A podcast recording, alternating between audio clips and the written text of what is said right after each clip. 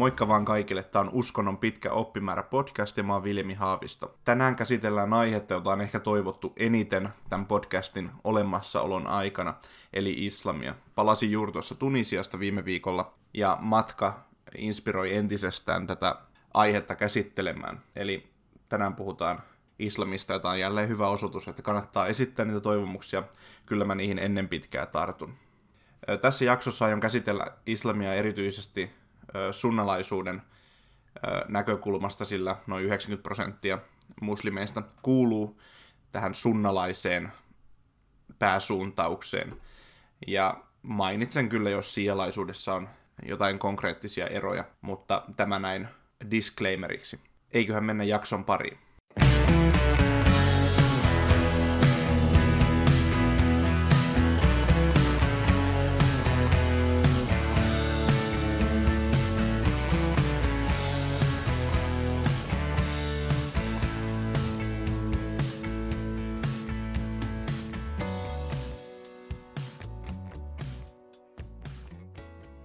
Eli islam on arabia ja tarkoittaa alistumista. Alistumisella tarkoitetaan ennen kaikkea tässä kontekstissa alistumista Jumalan lain, eli sarjan tahtoon. Niin kuin muissakin uskonnoissa, niin myös islamin kohdalla heidän uskontunnustuksensa, tässä tapauksessa shahada, kertoo kaiken oleellisen uskonnosta. Eli shahada sanoo näin. Ei ole muuta Jumalaa kuin Jumala, ja Muhammad on hänen lähettilänsä. Eli kutakuinkin usko yhteen Jumalaan ja kaikki tieto Jumalasta ja hänen tahdostaan profeetta Muhammadilta. Eli tässä näin karkeasti on koko islamin keskiö. Tulen puhumaan tässä podcastissa profeetta Muhammadista, vaikka usein törmää myös Muhammed kirjoitusmuotoon, mutta olen tämän jo kouluaikana omaksunut tämän Muhammad-muodon, joten aion käyttää sitä nytkin. Eli islam on maailman toiseksi suurin uskonto, maailmassa on noin 1,6 miljardia muslimia. Niin kuin tuossa aikaisemmin totesinkin, niin islamissa on kaksi pääsuuntausta. Sunnalaisuus, jota edustaa noin 90 prosenttia muslimeista, ja sialaisuus, jota noin 10 prosenttia. Sitten on erilaisia pienempiä ryhmittymiä. No voitaisiin ensiksi käsitellä tämä sunnalaisuuden ja sialaisuuden eroavaisuus. Eli vaikka nämä erot sunnien ja siojen välillä ei ole suurimpia mahdollisia, niin silti konfliktit suuntausten välillä on yleisiä ja esimerkiksi yhdessä he ei voi rukoilla. Mitkä on sitten näitä suurimpia eroja? Sunnien teologiassa ei korosteta Muhammadin ottopojan alinasemaa, kun sitten taas shialaisuudessa se on esimerkiksi sisällytetty tuohon uskon tunnustukseen. Eli tuon äsken lukemani uskon tunnustuksen perään lisätään sitten sialaisuudessa tämä Ali, Jumalan ystävä. No sunnimuslimit nojautuu sunnan tulkinnassa Koranin ja Muhammadin sunnaan. Sitten taas siijat hyväksyy myös imaamien sunnan jumalallisen lain lähteeksi. Sunnalaisuudessa sarjalain tulkinta kuuluu tasapuolisesti uskonoppineille, ulamalle eli viisaille miehille. Sialaisuudessa sitten taas tämä käsitys on hierarkisempi, eli papiston huipullaan ajatollahit ja marchat ja kaikkien korkeimmalla imaami, ja sitten heillä on se tulkintaoikeus. No sunnalaiset rukoilee viidesti päivässä, sitten taas siijat saattaa yhdistää rukousajat kolmeksi päivässä. No miten islam sitten sai alkunsa? Islam syntyi Arabian niemimaalla profeetta Muhammadin ilmestyksiä elämän pohjalta vuosina 610-632. Muhammadin kaikki ilmestykset on perimätiedon mukaan koottu islamin pyhän kirjaan eli Koraniin. Ilmestysten keskiössä on sitten Muhammad ja enkeli Gabriel. Muhammad oli islamin mukaan synniltä suojattu ja erehtymätön, ja sitten hänellä oli merkittävä rooli tässä, että hänen esimerkkinsä kautta ihmiskunta sai tiedoksi tämän Jumalan antaman ikuisen lain sarjan, ja tätä kautta ihmiskunta sai sitten tiedoksi Jumalan antaman ikuisen lain, eli tämän sarjan. Juutalaisuuden tapaan islam on lakiuskonto, ja siksi suullinen perimätieto Jumalan laista on islamin olennaisin sisältö. Niin kuin monessa muussakin uskonnossa, niin keskiössä on pääsy paratiisiin tai joutuminen helvettiin. Islamin mukaan paratiisiin pääsee oikean uskon sijaan oikeilla teoilla. Eli tässä tarkoitetaan rukoilemista ja paastoa. Tässä kohtaa voidaan verrata esimerkiksi kristinuskoa, josta tässäkin podcastissa on paljon puhuttu, jossa yleinen käsitys on, että pelastukseen johtaa usko, eli oikea usko Kristukseen, kun sitten taas islamissa painoarvo annetaan sen uskon sijaan oikeille teoille. Koska päähuomio islamissa kohdistuu Jumalan lakiin ja sen noudattamiseen, niin teologia on tästä syystä sitten jäänyt toissijaiseksi. Islamilainen teologia muotoutuki vasta keskiajalla, ja tämän teologian keskiössä on tällainen, tällaiset kuin kuusi uskon kappaletta, joista puhutaan hieman myöhemmin. Mitä islam sitten on? Tähän on pyritty vastaamaan tällaisella kolmella määrittelytasolla. Eli yksi, mitkä tekstit hyväksytään islamin pyhiksi kirjoituksiksi. Kaksi, tekstien oppinut tulkinta, miten ja ketkä tekstiä tulkitsevat. Ja kolme, tavallisten ihmisten arkinen käytäntö, millaisena islamin harjoittaminen näyttäytyy. Eli islam muodostuu näistä kolmesta ulottuvuudesta, eli siitä tekstistä, tästä niin sanotusta kanonista, ja sitten siitä, kuka näitä tekstejä tulkitsee, ja sitten kolmanneksi, miten sitä islamia harjoitetaan. Tämä aika olennainen asia, jota tuossa aikaisemminkin sivuusin, niin voitaisiin käydä vähän läpi profeetta Muhammadin elämää. Eli Muhammad syntyi noin 570. Tästä on käyty paljon keskustelua ja esiin on noussut vuodet 567, 569 ja 572, mutta syntymävuodeksi on sitten myöhemmin vakiintunut tällaisessa yleisessä keskustelussa ja opissa niin vuosi 570. Kun islamin uskonen puhuu Muhammadista, hänen ei ikinä viitata käyttämättä liitteitä, kuten esimerkiksi Jumala siunatkoon ja varjelkoon häntä tai rauha hänelle. Eli Muhammadin rooli on niin, niin korostetunlainen, että, että hänestä edes voi puhua ilman tällaisia etuliitteitä. Tähän usein, vaikka äh, muslimi olisi hyvinkin maallistunut, niin nämä on sellaisia tapoja, jotka, jotka jo kielessä pysyy kulttuurisesti mukana. No, profeetta Muhammadista ei ole lainkaan aikalaistietoa.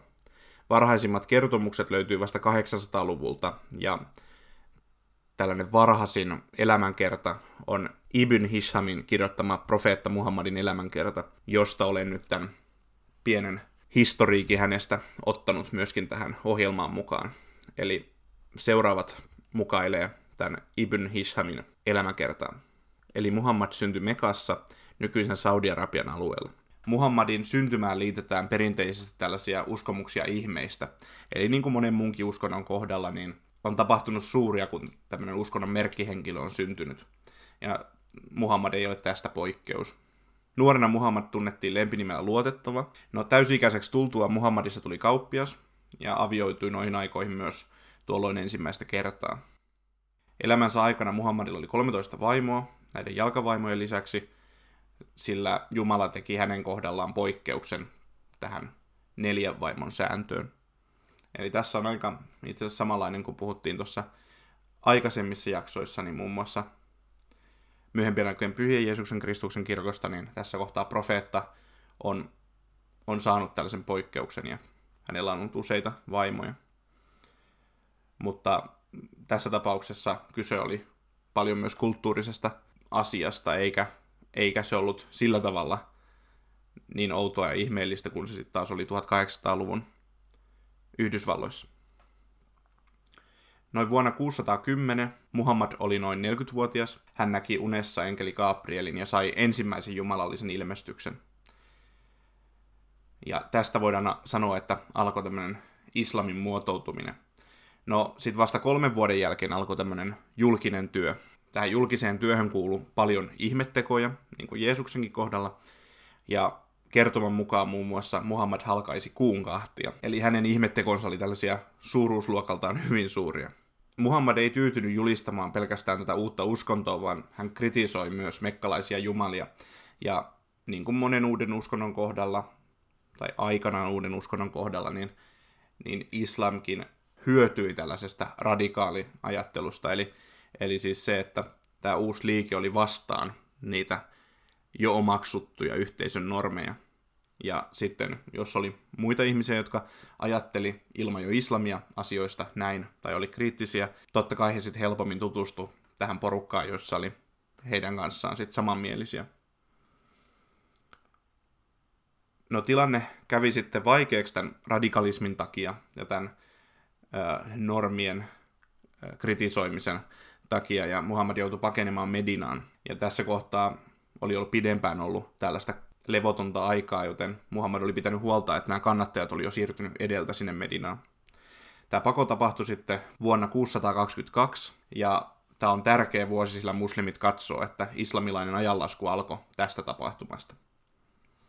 No, Medinassa sitten kasvatettiin valtaa, ja sinne syntyi umma, eli uskovien yhteisö.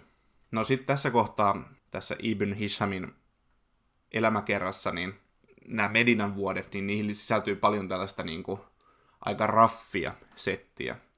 Että silloin, silloin alkoi tällaiset vallotussodat ja tapahtui paljon veritekoja ja kaikkea muuta, johon kannattaa, jos kiinnostaa, niin tutustua vaikka paremmin sitten itse, mutta niihin mä en nyt lähde menemään tässä sen tarkemmin. No tämä sota Mekkaa vastaan päättyi vasta vuonna 630, jolloin Muhammad tuli takaisin Mekkaan ja valtas kaupungin. Kerrotaan, että hän käden liikkeellään tuhosi mekkalaisten palvomat jumalpatsaat, eli nämä mitä hän oli ennen pakoonsa paljolti kritisoinut, niin hän tuhosi kaiken sen tullessaan takaisin Mekkaan. Hirveän pitkään Muhammad ei ehtinyt tästä vallatusta Mekasta nauttimaan, sillä hän kuoli noin kahta vuotta myöhemmin vuonna 632. Arvioitu, että hän oli silloin noin 63-vuotias. No sitten kun ollaan nyt tässä oltu jo vähän aikaa tässä historiaosuudessa, niin voitaisiin käydä vielä sellaisella hyvin pääpiirteisellä tasolla tämmöinen niin kuin islamin kehitys. Eli alkaen sieltä islamin esihistoriasta 600- ja 700-luvulta, niin islam syntyi nopeasti valmiina uskontona, ja niin kuin kuvattua, niin vain yhden henkilön toimesta 600-luvun alussa. Tätä edelsi niin sanottu tietämättömyyden aika, jolloin paheet kukoisti, ja Muhammad tuli tavallaan kuin tilauksesta murtamaan tätä paheiden aikaa. Islam levisi menestyksekkäiden vallotussotien jälkeen ihan vain muutamassa kymmenessä vuodessa koko lähi Ja tällaiset sotaretket on ollut hyvin merkittävässä roolissa islamin laajenemisessa. Muhammadin kuoleman jälkeen niin Muhammadille valittiin seuraaja, ja häntä sitten seurasi umman johtajana tämä Abu Bakr, jota jo sivuttiinkin aikaisemmin. No sitten Abu Bakrin jälkeen seuraavaksi kalifiksi tuli Umar, ja häntä seurasi Uthman. Ja tämä Uthman oli henkilö, jonka toimesta sitten Korani koottiin uudelleen. Eli Abu Bakr pyysi tätä Muhammadin kirjuria kokoamaan Koranin, mutta hän ei ollut siihen lopputulokseen tyytyväinen, joten Koranit tuhottiin ja sitten tämä Uthman vasta kokosi Koranin uudelleen. Mutta mennään siihen enemmän tuossa, kun käsitellään Korania. No neljäs kalifi sitten salamurhattiin, ja silloin on ollut tämä historiallinen hetki, jolloin islam on jakautunut nykyisiin pääsuuntauksiinsa, eli sunnalaisuuteen ja sialaisuuteen. Tätä edeltäneiden neljän kalifin aikaa kutsutaan islamin kultaajaksi, eli tämä kannattaa painaa muistiin, eli tämä on ollut se islamin kulta-aika, ja sitten alkoi tämmöinen jakaantuneisuuden aika. Ja tätä jakaantuneisuuden aikaa kutsutaan sitten Umayyadien dynastiaksi, eli 660-750. Tätä aikaa luonnehditaan jumalattomuuden ajaksi ja luopumiseksi islamista. Myös tollon aja, alettiin jo miettiä sitä, että kuinka tätä sitten tullaan välittämään tätä islamin oppia ja tarinaa islamista eteenpäin. Eli 800-luvulla islam muotoutui sitten siihen muotoon, jollaisena me se nykyään tunnetaan. 800-luvulla oli myös tällainen valtaisa informaatioräjähdys, joka se liittyy paperin tulolla Kiinasta, ja tällöin alettiin sitten hirmuisella vauhdilla kirjaamaan ylös islamin oppia ja ö, historiallisia tapahtumia. Aina tuhatlukuun saakka lähi oli ollut suhteellisen voimakas Eurooppaan verrattuna, ja tämä alkoi sitten pikkuhiljaa heiketä. Ja tämä näkyy erityisesti ristiretkeläisten menestyksenä. Vuosi 1529 on islamin kannalta ja Euroopan kannalta merkittävä, sillä silloin Viinissä taisteltiin turkkilaisia vastaan ja tällöin islam sitten menetti lopullisesti jalansijansa Euroopassa. No sitten oikeastaan seuraavat kohtaamiset tapahtui 1700-luvulla, kun islamilaiset alueet joutu eurooppalaisen imperialismin piiriin. Ja sitten voidaan sanoa, että taas sitten 1900-luvulla voimakkaan maahanmuuton seurauksena niin islam sai jykevämmän jalansijan uudelleen Euroopassa. No puhutaan sitten tuosta Koranista. Korani on yleensä se, minkä moni islamista tuntee, mutta harva on kuitenkaan sitä lukenut, joten ajattelin, että voidaan vähän puhua myös siitä, että mitä se Korani pitää sisällään. Korani ymmärretään muslimien keskuudessa kirjaksi, jota ei ole luotu, vaan se on ollut aina olemassa ja on itsessään jo suuri ihme. Ja tähän perustuu myös se, että miksi, miksi Koranin käsittely on niin tarkkaa ja, ja miksi sitä säädellään niin voimakkaasti, että Koranille ei saa tehdä mitään, sitä ei saa laskea maahan, sen päälle tietenkään saa astua. Ja se on islamin keskuudessa semmoinen niin kuin doktriini, että, että Korani on, on jo itsessään suuri ihme, eikä pelkästään verrannollisesti pyhä. Kaiken kaikkiaan Koranissa on kyse siis näistä enkeli Gabrielin ja Muhammadin keskusteluista, ilmestyksistä. Ja enkeli Gabriel ja Muhammad kävi näitä ilmestyksiä läpi kerran vuodessa ja vielä kahdesti Muhammadin kuolinvuoteella. Näitä ei vielä Muhammadin eläessä ollut tarvetta kirjata ylös, koska tosiaan Muhammad saarnasi niitä ja silloin elettiin vielä voimakkaasti tällaista suullisen tiedon aikaa. Että vasta sitten silloin suuren informaatioräjähdyksen jälkeen, niin voidaan sanoa, että ruvettiin kirjoittamaan kauhealla kiireellä kaikkea ylös. Muhammadilla oli kyllä kirjoitustaitoinen sihteeri, niin kuin tuossa aikaisemmin mainitsin, mutta silloin ei tosiaan Muhammad ei kokenut tärkeäksi, että näitä ilmestyksiä kirjattiin ylös. Ehkä tässä oli myös kyse siitä, että, että näille ei voisi tehdä kunniaa kautta oikeutta kirjoittamalla ylös. Ja Muhammad ajatteli niin, mutta tietysti kaikki on aina rajallista, niin Muhammadin elämäkin ja ehkä näin jälkikäteen ajateltuna, niin, niin kuin esimerkiksi Raamatun ja muiden pyhien kirjojen kohdalla, niin olisi ollut hyvä, jos kirja olisi koottu heti. Mutta tosiaan sitten tämä Abu Bakr, joka oli Muhammadin seuraaja, niin määräsi tämän kirjuri Chaidin kokoamaan Korani. Tosiaan seuraava kalifi ei sitten ollut tyytyväinen siihen lopputulokseen. Nyt ei puhuta oikeastaan sisällöstä, vaan lähinnä sanamuodoista.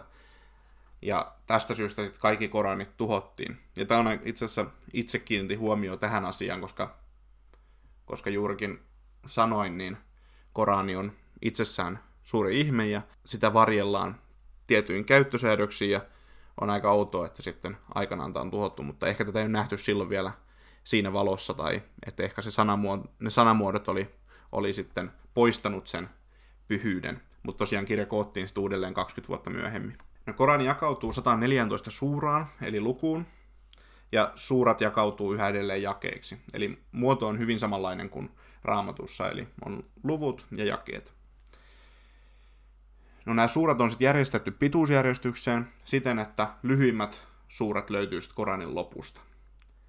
Ja tällainen Koranin toistuva teema on yksi jumalaisuuden painottaminen ja sitten se perusasetelma, että oikein uskovat pääsevät kuoltuaan paratiisiin ja vääräuskoiset sitten joutuu helvettiin.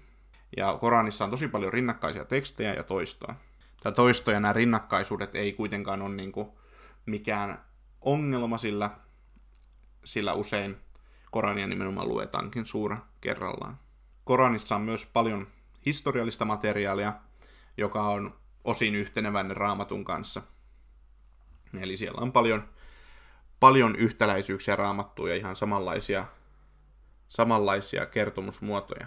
Mutta sitten on myös asioita, jotka on ristiriidassa raamatun kertomuksen kanssa, eli muun muassa Jeesuksen tarina ja rooli on Koranissa hyvin erilainen, eli muslimit näkee, että Jeesus oli profeetta, mutta ei millään tavalla Jumalan poika. Ja sitten esimerkiksi Jeesuksen syntymästä kertova tarina on, on eroavainen raamatun kanssa. No sitten taas luomiskertomus noudattaa hyvinkin paljon raamatun kaavaa, eli että maailma luotiin kuudessa päivässä. Jumala loi Aatamin ja hänen vaimonsa Eevan savesta ja yhdestä sielusta. Ja sitten Koranin mukaan maailmankaikkeus rakentuu helvetistä ja seitsemästä taivaasta. No sitten Koranin rinnalla on tällainen kuin profeetan sunna, eli se on Koranin jälkeen tärkein uskonnollinen auktoriteetti, tai uskonnollisen auktoriteetin lähde. Ja tällä profeetan sunnalla tarkoitetaan profeetan elämäntapaa. Tämä sunna kertoo siitä, kuinka profeetta eli. Perusasetelma on se, että Muhammad menetteli kaikessa oikein ja oli synnitön. Miksi tämä profeetan sunna on hyvin tärkeä? niin se on siitä syystä, että se kertoo uskoville, kuinka toimia tilanteessa kuin tilanteessa. Eli että mikä on oikein ja mikä on väärin. Eli muslimin moraali pohjautuu ennen kaikkea tähän profeetan sunnaan. Ja niin kuin tuossa usean otteeseen on jo todettu, niin silloin 800-luvulla alettiin kirjoittaa ylös näitä Muhammadia koskevia tarinoita. Tällöin koottiin kokoelmia, jotka koostuu lyhyistä Muhammadia koskevista tarinoista, eli haditeista. Ja haditit taas sitten koostuu aina kahdesta osasta, eli se ensimmäinen osa kertoo kertomuksen välittäneistä henkilöistä, eli sitä kutsutaan todistajaketjuksi, ja tämän jälkeen on sitten se varsinainen sisältö. Hadit sanana myös vilahtaa tosi usein keskusteluissa islamista, joten tämä on myös aika tärkeä asia, että mikä hadit on.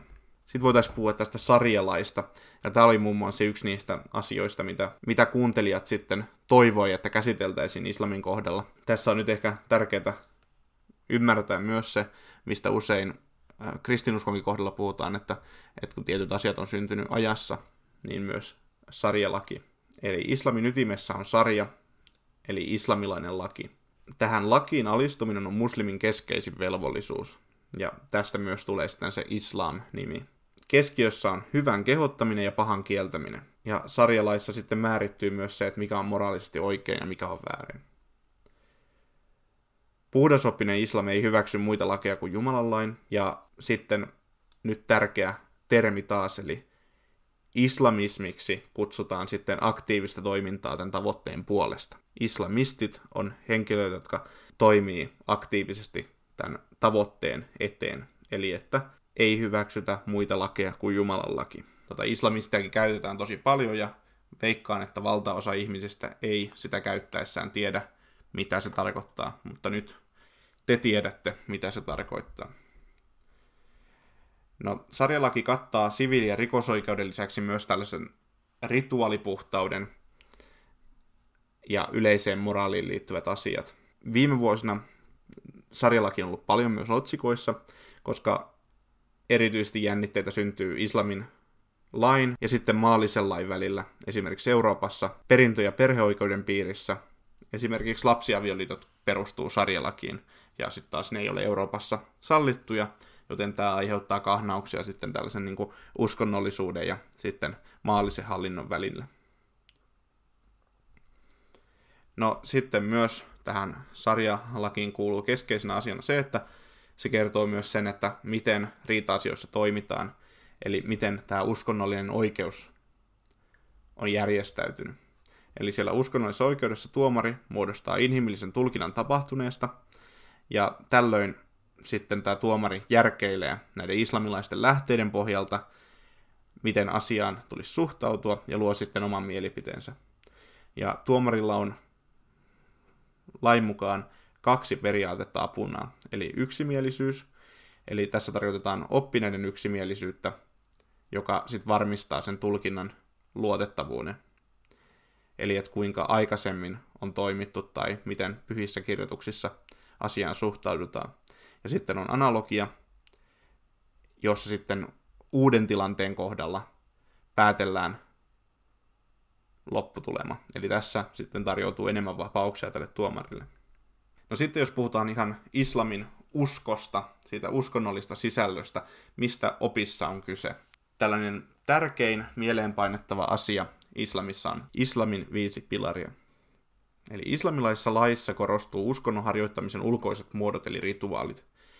Rukousten näkyvyys ja muslimin ulkona auttaa tunnistamaan toiset muslimit ja helpottaa keskinäistä valvontaa lakien noudattamiseksi kanssa muslimien tehtävä on myös valvoa toisia muslimeita, että ne toimii tämän islamin viiden pilarin mukaisesti. No mitkä nämä viisi pilaria sitten on? Ensimmäinen on sahada, eli uskon tunnustus. Tällä tarkoitetaan islamin keskeisimmät uskonkappaleet sisältävää lausetta, jonka tuossa alussa jo luin. Tällä muslimi tunnustaa uskonsa. Keskiössä on, niin kuin sanoin, monoteismi ja Muhammad, ja sitten sialaisuudessa lisäksi Ali, joka mainitaan Jumalan ystävänä. Eli tämä on se konkreettinen ero sunnalaisuuden ja sialaisuuden välillä. Sunnalainen sanoo uskon tunnustuksessa, ei ole muuta Jumalaa kuin Jumala, ja Muhammad on hänen lähettilänsä. Ja sitten sialainen sanoo, ei ole muuta Jumalaa kuin Jumala, ja Muhammad on hänen lähettilänsä, ja Ali, joka on Jumalan ystävä. No sitten sahadan jälkeen toinen on salat, eli rukous.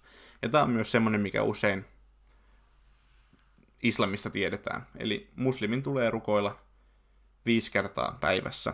Tai sitten sialaisilla, niin kuin mainitsinkin, niin voidaan yhdistää kolmeen rukoukseen päivässä. Rukous koostuu sarjasta liikkeitä, jotka suunnataan sitten kohti Mekkaa. Ja näiden aikana lausutaan Koranin ensimmäinen suura. Ajankohdat on hyvin tarkkaan määritelty. Muslimimaissa rukouksen ajottamisessa helpottaa sitten rukouskutsut, jotka lauletaan minareeteista. Kolmantena on saum, eli paasto, joka tapahtuu pääsääntöisesti Ramadanin pyhän kuukauden aikana. Paaston aikana muslimit välttää syömistä, juomista, tupakoimista ja sukupuolista kanssakäymistä aamunkoito- ja auringonlaskun välisenä aikana. Ja sitten pimeän tullen muslimi voi esimerkiksi syödä paaston aikana. Suomessa tämä on koettu hieman ongelmalliseksi tämä Ramadan, koska Suomessa Ramadan ajoittuu kesälle, jolloin on valosaa lähes ympäri vuorokauden, ja se on silloin hyvin epäinhimillinen aika olla syömättä ja juomatta. Ja tästä syystä useat muslimit noudattaa sitten Mekan aikataulua tässä Ramadanissa Suomessa. No, paaston jälkeen on neljäs, eli chagat, almuvero, joka maksetaan kerran vuodessa yksityiskohtaisten sääntöjen mukaan.